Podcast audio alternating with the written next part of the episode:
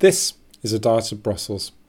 Uh, today we've got uh, an interview with a historian. We haven't done that before, and actually, I don't think I've ever heard anyone interview a historian. Uh, this is uh, Helene uh, Bismarck, who is a German historian and writer whose specialisation has been on British foreign policy. She's also done uh, an awful lot of commentating in Germany, but actually even more here in the UK. Um, and uh, I thought it'd be interesting to get some uh, different perspective from her about uh, where we are on uh, the Brexit process. Um, you can follow uh, Helene on Twitter, uh, Helene Bismarck, um, and she's very worthwhile to be following. She makes some useful recommendations at the end of the podcast of things you might read that might cast some historical light. And uh, we've been talking on Skype, so uh, I hope that the uh, the volumes work for you. Uh, anyway, here she is uh, talking about Brexit. So, I, one of the things I was really interested to to talk with you about is what's a historian doing, being interested in stuff that's happening now. Well, this is really a fascinating moment, and I would say a turning point in um, British history. My research interest has always been Britain's sort of role in world history and its foreign policy, and I started off with my PhD working on decolonization and the history of imperialism. And now, with my second book, or the second book that I'm now working on, I'm uh, working on the question of Britain's relationship with the EU in the 1980s, to be precise. And um, at the moment, what we're seeing with Brexit is really how Britain has to sort of reposition itself, reinvent itself on the world stage, or at least that's what um, the Brexiteers are trying to do. So it is just fascinating to see how this will play out. So, uh, with that in mind, uh, a whole series of questions uh, invite themselves. The first one is: Is Brexit an an aberration, or is it more of the same? I, you know, how how in keeping with the hi- historical record is it? Well, if you talk about uh, aberrations, um, I'm going to sound very much like a historian now. Um, you assume that there is some kind of normality, a normal course of history, and I would dispute that. So I'm not sure that's the right question to ask. I I guess what, what's certainly interesting is how history has been instrumentalized and used by different factions in the Brexit debate. So the Brexiteers like to claim that Britain is has always been some sort of different from the European continent, and that Brexit is just a natural sort of process and a culmination of a rich history which is different from that of the continent. Um, this is essentially a, the argument of British exceptionalism. Um, Britain, or rather the United Kingdom, has always been different from the continent. This started with the Reformation, um, with Henry VIII breaking with Catholicism, and um, it was always absurd to think that Britain could ever be part of the European Union. That's an, a Brexiteer argument, and it's an exceptionalist one. Um, I would debate that argument very much as a historian because I think that those who claim that Britain has always been different from the continent usually base this assumption on a very limited knowledge um, on the history of the continent. They just lump in together the experiences and histories of 27 countries and say, look, these are all the same and we are different from all of them. But the reasons they give focus on British history without much knowledge uh, about um, continental history. To give you an example, uh, much has been made of the question that Britain has this imperial history, and uh, this has been used in the Brexit debate both with positive and with negative connotations. Brexiteers like to, to dream of a global Britain and like to stress how many links Britain has with um, countries beyond Europe, so with, uh, with the Commonwealths, with Canada, with India, and um, they like to claim that um, given Britain's history, it would be more natural for Britain to, to be a world player and not being sort of tied down by the EU. Now, the same argument has been used negatively by those who oppose Brexit. They say this is an imperialist fantasy, um, which also sort of glosses over the negative aspects of imperialism. Um, and they've criticized the Brexiteers for that. But what I would say is that it's odd to claim that Britain, as an ex empire, is ill suited to be a member of the EU, because if you look at the history of EU member states, you look at Spanish history, Portuguese history, French history, German history, Dutch history, what you find is the history of empires. So, having been an empire doesn't mean that you can't be a member of the EU. It makes no sense. So, the the question that arises is why does the the UK have this this different view? Is it because of the, the colonial experience or the image of the colonial experience? Is it something else? Uh, you know, in the other obvious area is uh, the experience of the Second World War. Well, there are different histor- uh, historical experiences that all probably play into this. It's the experience of the empire and of uh, the Second World War, which was uh, a very different experience for the British than it was for most um, uh, European, continental European countries. Um, Britain was never conquered and uh, never occupied, um, and uh, the, its political institutions survived uh, the Second World War. And um, so it is natural that the EU um, argument that European integration is a peace project, a project designed to guarantee peace on this continent, it, it's logical that this argument would hold less weight in Britain than it would in, for example, France. But clearly, that I can see that in the sense of uh, the the French experience of the war, of occupation, of uh, the material destruction, is mm-hmm. is different from the, the British one, and yet the British one was still one of uh, intense. Uh, uh, mobilization, total war of uh, a huge loss of life, uh, the you know the, the the costs of having to intervene and be part of uh, the European system. What, why then didn't that translate into well, you know, it's not that we were saying the war was fun. Uh, you know, war is a, a terrible thing. So, so why did that not catch in the in the same kind of way? Well, and that's that's precisely it. I mean, the the, uh, the, Second World War was, of course, and I didn't mean at all to diminish that, a, mm. a, a terrible experience uh, for the British. But I think there is a great sense of pride, and to a certain extent, rightly so, um, to the British contribution during the Second War in fighting uh, uh, in fighting Nazi Germany. And I would just like, as a German, to put on record that I am very grateful for what Britain did during the Second World War.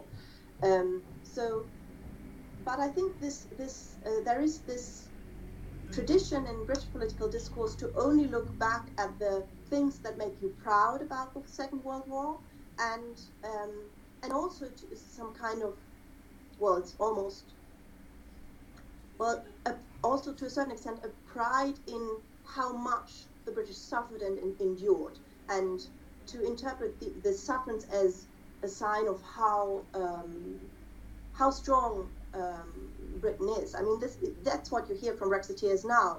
Um, we didn't uh, live through the war to now be bullied by the EU. Uh, we didn't endure all that and stand alone uh, against the Nazis to now be bullied by Europe. I mean, th- these are arguments which you hear from Brexiteers all the time. Um, so uh, uh, it's a it's a selective um, memory of the Second World War. I also think we shouldn't underestimate that there is a huge difference between the arguments which are put, being put forward now and sort of the general feeling about uh, European integration um, over the last few decades. I mean, it is true, it's a fact that Euroscepticism is d- deeply rooted in Britain. Then again, um, it wasn't such a big issue um, until a few years before the referendum, yes, there were, was a considerable amount of people who didn't like European integration, who were concerned about British sovereignty.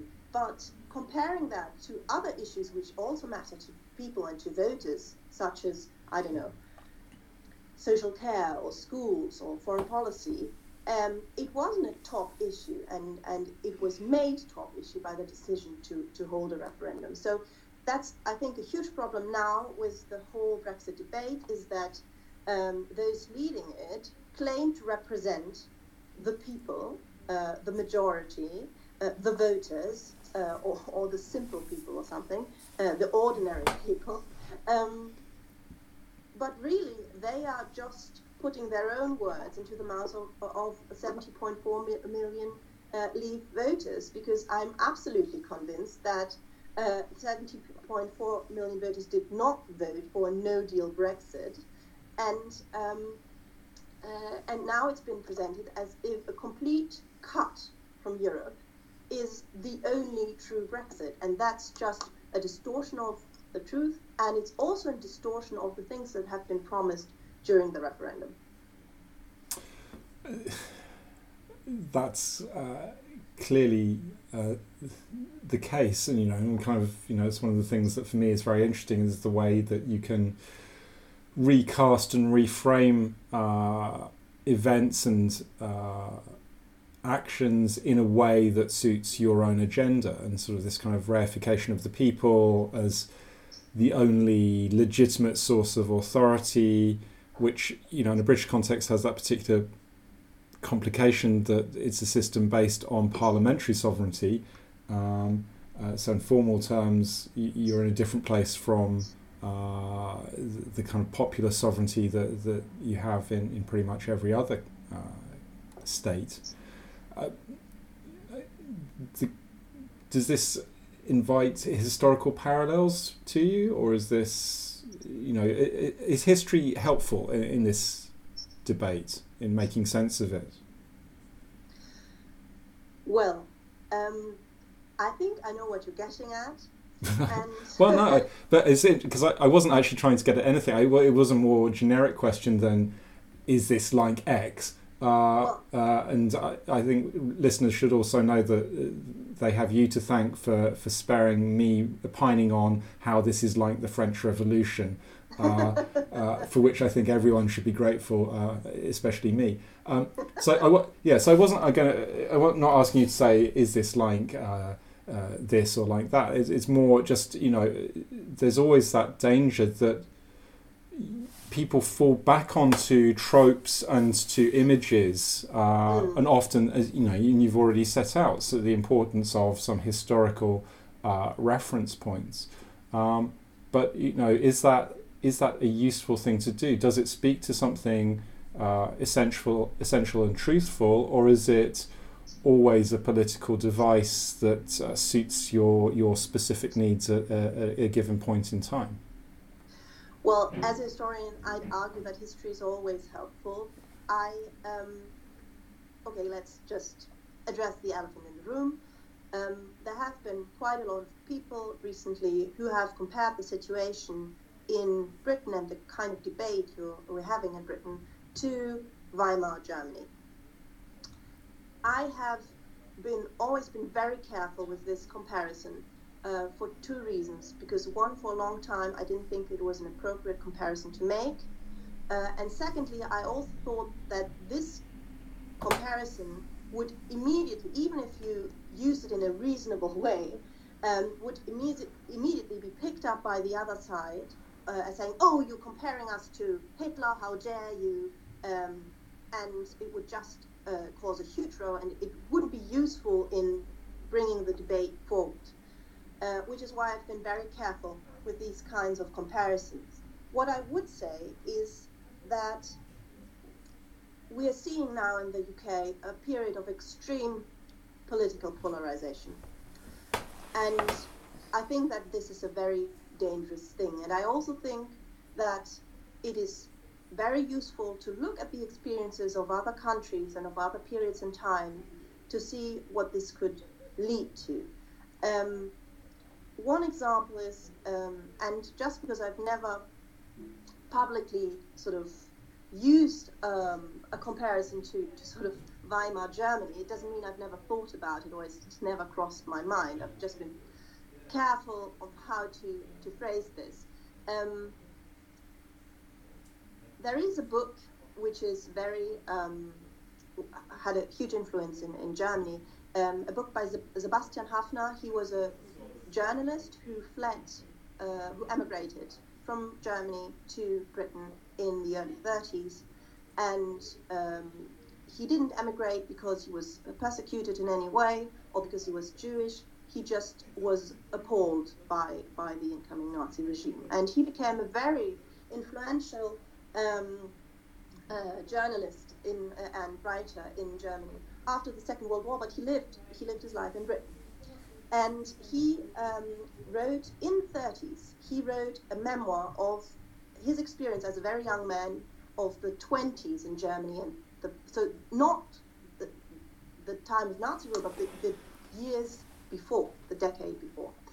And this is really a book about how individuals struggle um, when you're neither very left wing nor very right wing. You don't want to, because you are appalled by, by some of the right wing rhetoric that you're witnessing, it doesn't turn you into a communist, doesn't turn you into someone who wants to join the other side. So you're sort of left in the middle. And it's this abandoned center in politics. And, um, and you're really devoid of a political home. And I think the circumstances being, of course, very different, but this problem of the centre being politically homeless is a problem we're seeing in Britain at the moment. And, um, and the British voting system actually compounds that problem because there are parties who are sort of um, more in the centre ground politics than the Corbyn's Labour Party or Johnson's Tory Party. But with the first past the poll system, um, it's almost like your vote is wasted if you um, vote for, for one of these more centrist parties. And I think that is a real problem. But beyond that, I'd say I, I think you know that is a useful kind of aspect to, to think about. But again, the, as you say, the danger always is is you start to you pick on one historical reference point, and then you're you're accused of saying that everything is like this. This is just exactly. like. That's the problem. Yeah. Um, how does one counter that? Well, I mean, the only thing the only thing you can do is just to stay reasonable and stay calm and stay polite uh, and um, just uh, try to explain your point of view and really pull yourself together and not use Brexit to get whatever message you've always wanted to deliver across. And I think that's also a problem of the debate right now. It's being instrumentalized and weaponized by all sorts of political factions. And um, so people start with saying something about Brexit, but then they continue by making a point about politics. For example, I mean, uh, the parts of the Labour Party might use it to say something about inequality or austerity and so on. And while I don't debate that these are important issues, it sort of disqualifies their argument about Brexit to a certain extent because um, those who are of a different opinion can always ignore the bit about Brexit, the reasonable part of the argument, and just attack you for what else you've said. So if I say, you know, having read lots and lots of books and memoirs about uh, Weimar Germany, and as a German, you know, you ask yourself these questions: How can this happen? What would I have done?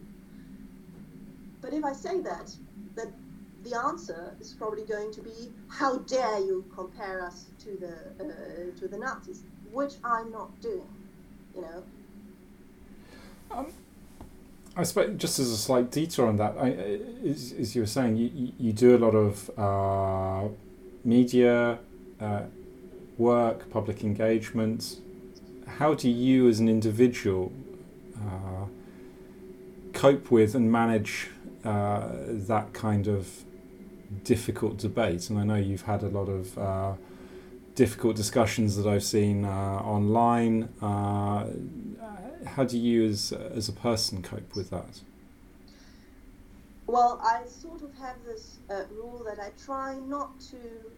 Whenever somebody gets rude, I just don't reply, and I.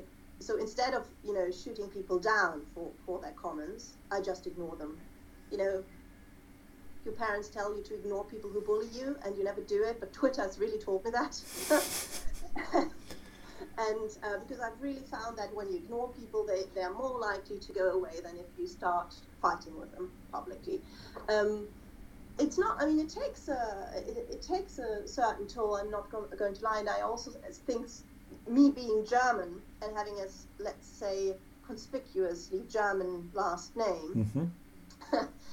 um, obviously invites some kinds of comments and uh, I can't say that I enjoy them very much. And I also sometimes I have moments when I ask myself, should I just be quiet? I'm not British. Do I even have a right to to comment on these things? And then I think, hang on, I'm an expert. I'm a historian. I've spent the last 15 years um, researching uh, British history and trying to understand it. And, and I spend much more time reading British books and listening to British programs and then I do German. And what people are asking me about is my expertise, and people really shouldn't be defined by um, their nationality or where they come from. And that again is a huge problem in the Brexit debate. How everything is partisan now, even if it isn't. So people say make an argument, and then the other side says you're only saying that because you're a Remainer, and um, or you're only saying that because you're a Tory or something, and that's really not helpful in, in moving the discussion uh, uh, along, always assuming that the point of having a discussion is actually everybody sort of might learn something from it or, or might benefit from it. Uh, um, you know, Hannah Arendt, uh, there's this famous quote um, from Hannah Arendt where she said that uh, the most dangerous political situation is when people think there is no longer such a thing as an objective truth. And I think this is a situation we're very close to in British debate at this point. Everything is interpreted as just being a, a partisan, a ploy, uh, an argument. It's like there are no facts anymore. And, uh, you know, you have journalists, you also have that in, in interviews. You, a politician says something, and then the journalist replies, Well, you would say that, wouldn't you? Well, they're probably right, he or she would, but how are you ever going to get any kind of information out of that conversation if you just start off on the assumption that this person is not really telling the truth but just peddling an agenda? And what I find really worrying about the British discourse is um, how this denial of an objective truth now extends to, in some quarters, to a denial of, of really or certain contempt showing for the rule of law you know, the Supreme Court makes a ruling that the, the, prorogation was unlawful, and you have plenty of people saying, well, uh, the Remainers um, broke convention first, so it's fair game, and anyway, the judges are biased and they're part of the elite. I mean, if you don't have some kind of basic consensus that there is some such a thing as objective facts, and it's the job of experts to provide them, and if you don't also accept that the rule of law must be paramount in any civilized society and that you have to trust in the institutions that guarantee them, like the Supreme Court, then I think in a democracy you are in really real trouble, or you could get into real trouble. Okay, I, I think those are all reasonable uh, points, uh, even if uh, other people might not take them as uh, reasonable. Um, and if we dip back into the historical record, let's think not about you know the, the, the, problems of the situation let's think about pathways out of it because clearly mm-hmm. one of the uh, real difficulties that the UK faces and actually the EU faces too is you know how do you get how do you move on from this situation how do you uh, get yourself out of the the corner into which you you, have painted yourself and been painted by others. Um, do you see examples of kind of a reconstruction of national debate of working through a, a, a challenging situation like this in a way that is ultimately constructive? Okay, after that long pause, I have thought of an example uh, during the uh, of a positive um, contribution to the debate and I think a constructive way forward. Uh, during the Tory leadership contest, Rory Stewart, um, with whom I, whom I don't agree on everything, just to make that clear, but um, he gave a speech in a circus tent, I believe, in which he pitched his ideas for, for the future, not just Brexit, but also British politics.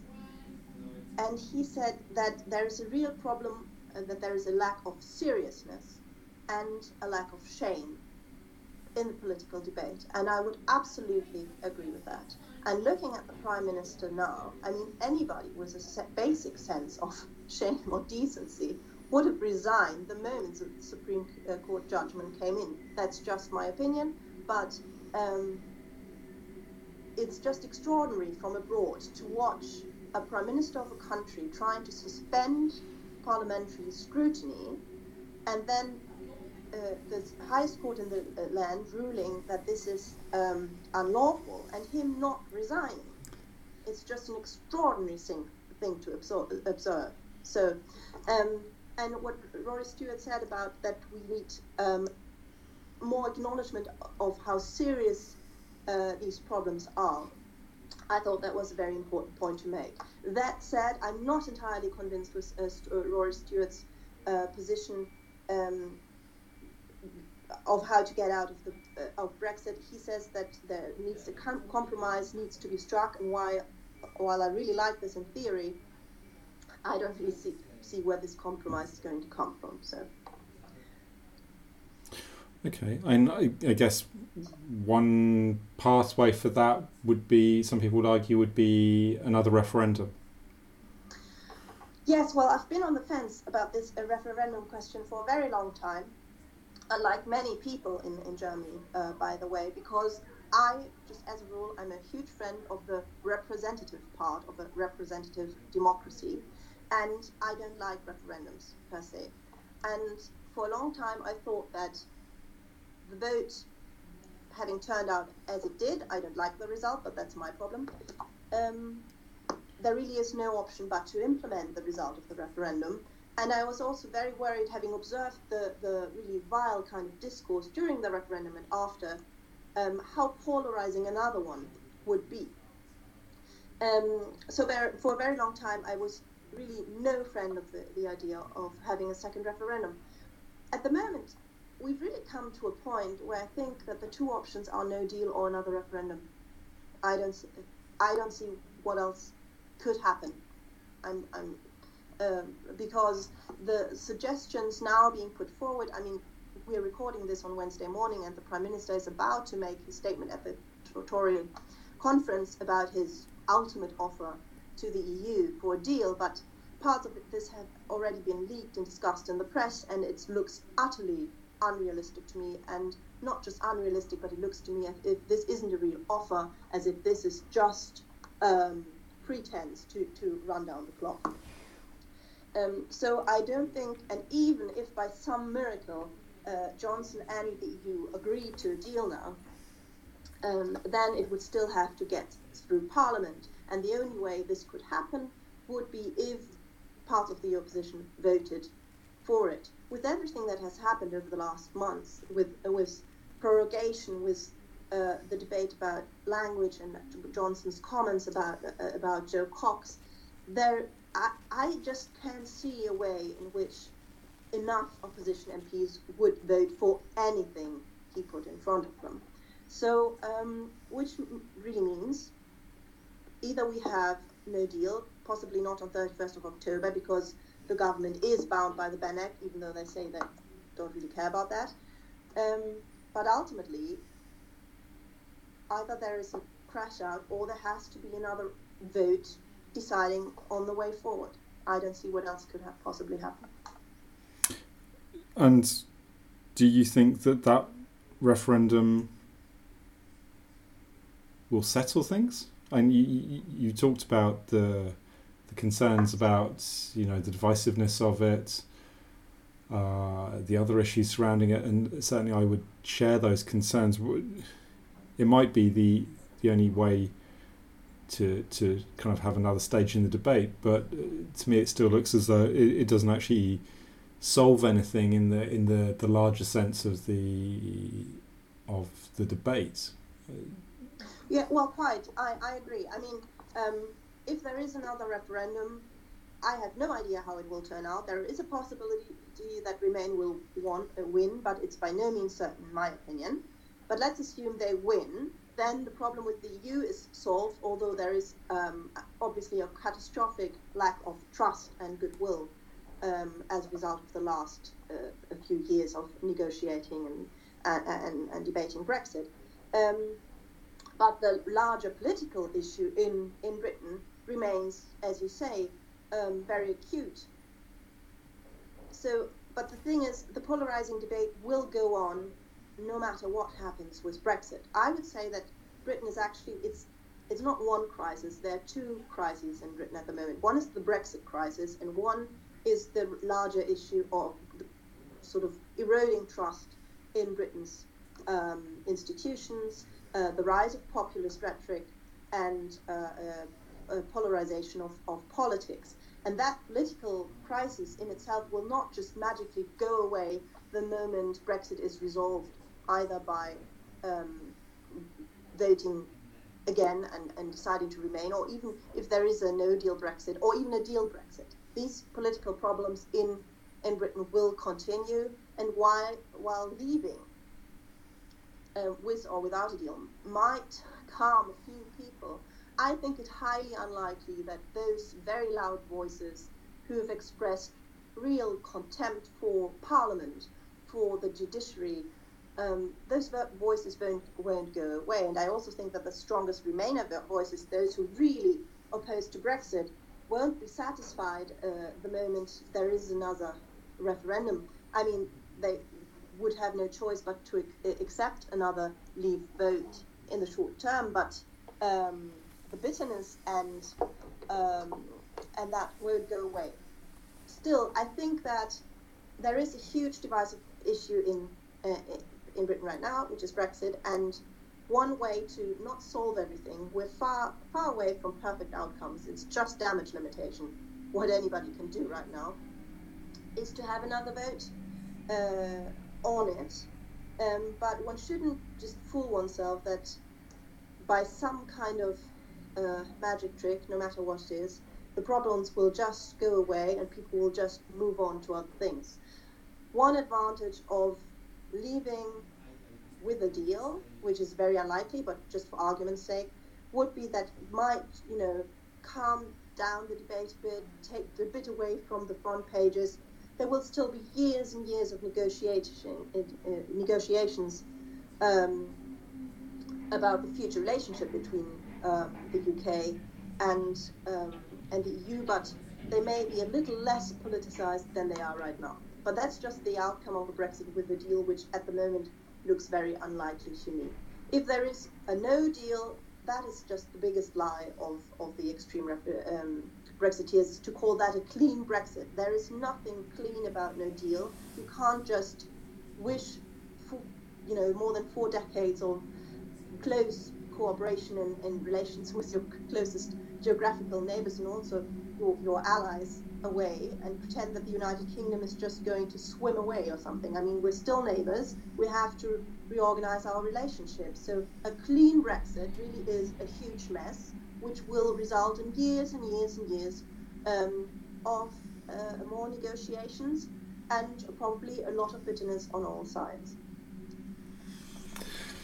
Sounds uh, delightful. I'm not painting a very optimistic picture. I know. No, but uh, well, it's nice to to, to, to misery loves company. Uh, so uh, I, am similarly pessimistic about the the, the longer run uh, course of things.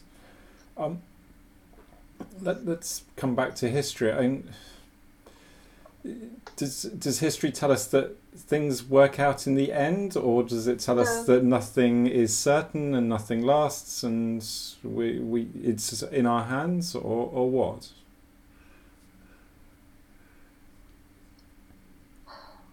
Well, history tells us that things aren't as black and white as most people engaged in the political debate about Brexit would have you think.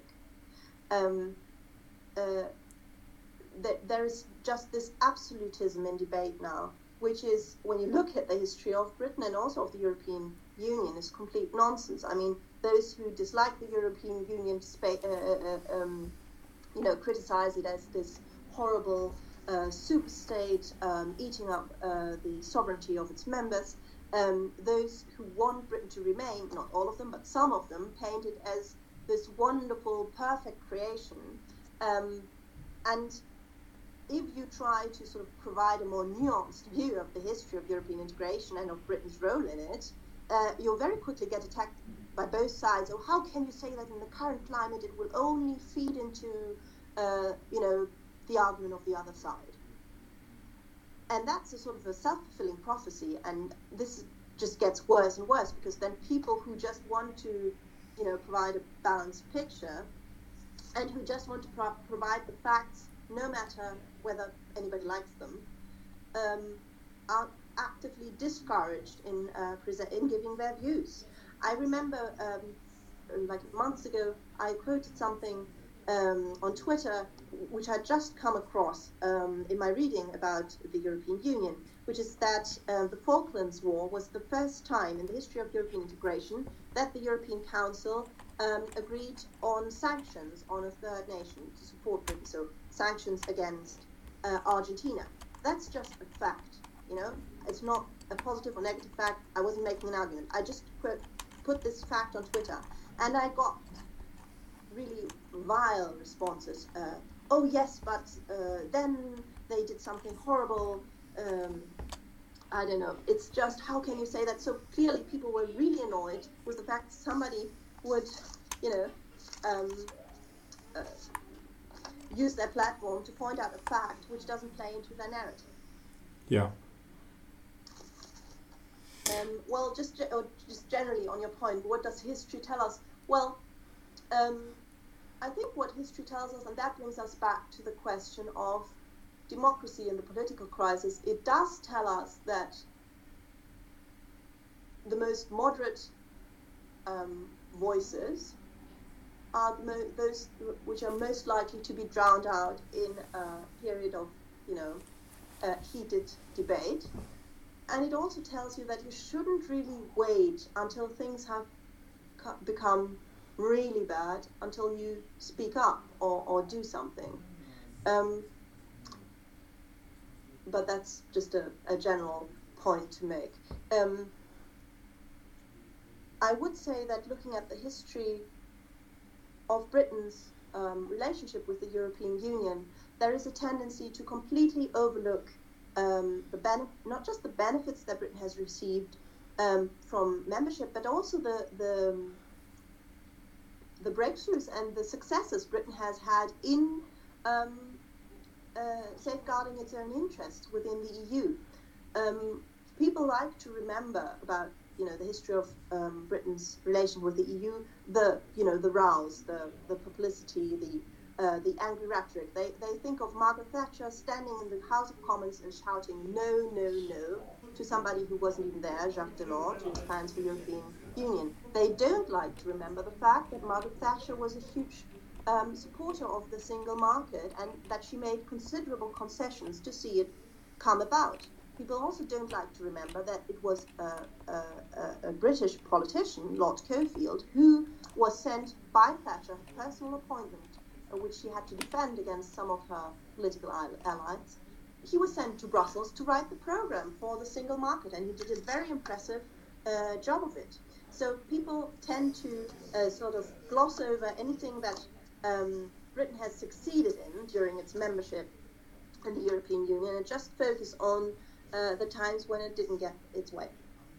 So I think what's sorely needed is a more nuanced sort of um, view of Britain's role in the European integration process. I also think that this whole situation calls for, uh, I mean, or just reinforces the need for, you know, he, I know you're a political scientist, I'm a historian, it's an old um, sort of, you know, uh, love hate relationship, but um, so much of the literature about European integration is written by political scientists, and now with more and more, you know, people writing the history of European integration, and I think that's very important because I'm very much a supporter of European integration personally, but that does not mean that I think it right to um, just tell this as a, an uninterrupted, unproblematic, uh, one-dimensional success story. You know, you need to have, you need to stop romanticizing it.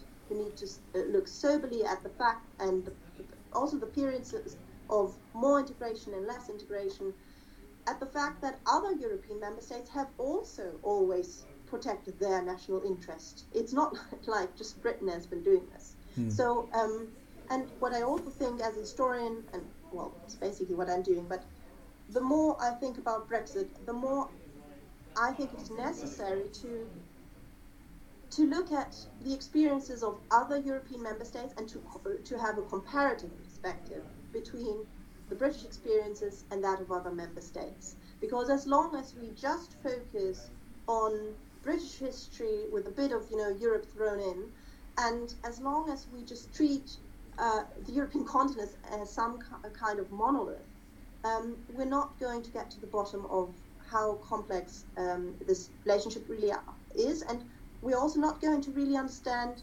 whether or not Britain really is that different or not. I mean, if you want to, um, you know, if you want to question exceptionalism, you have to stop being an exceptionalist. You have to stop just focusing on Britain. You have to put British experience into the context of the wider uh, European experience and then see whether that holds up or not.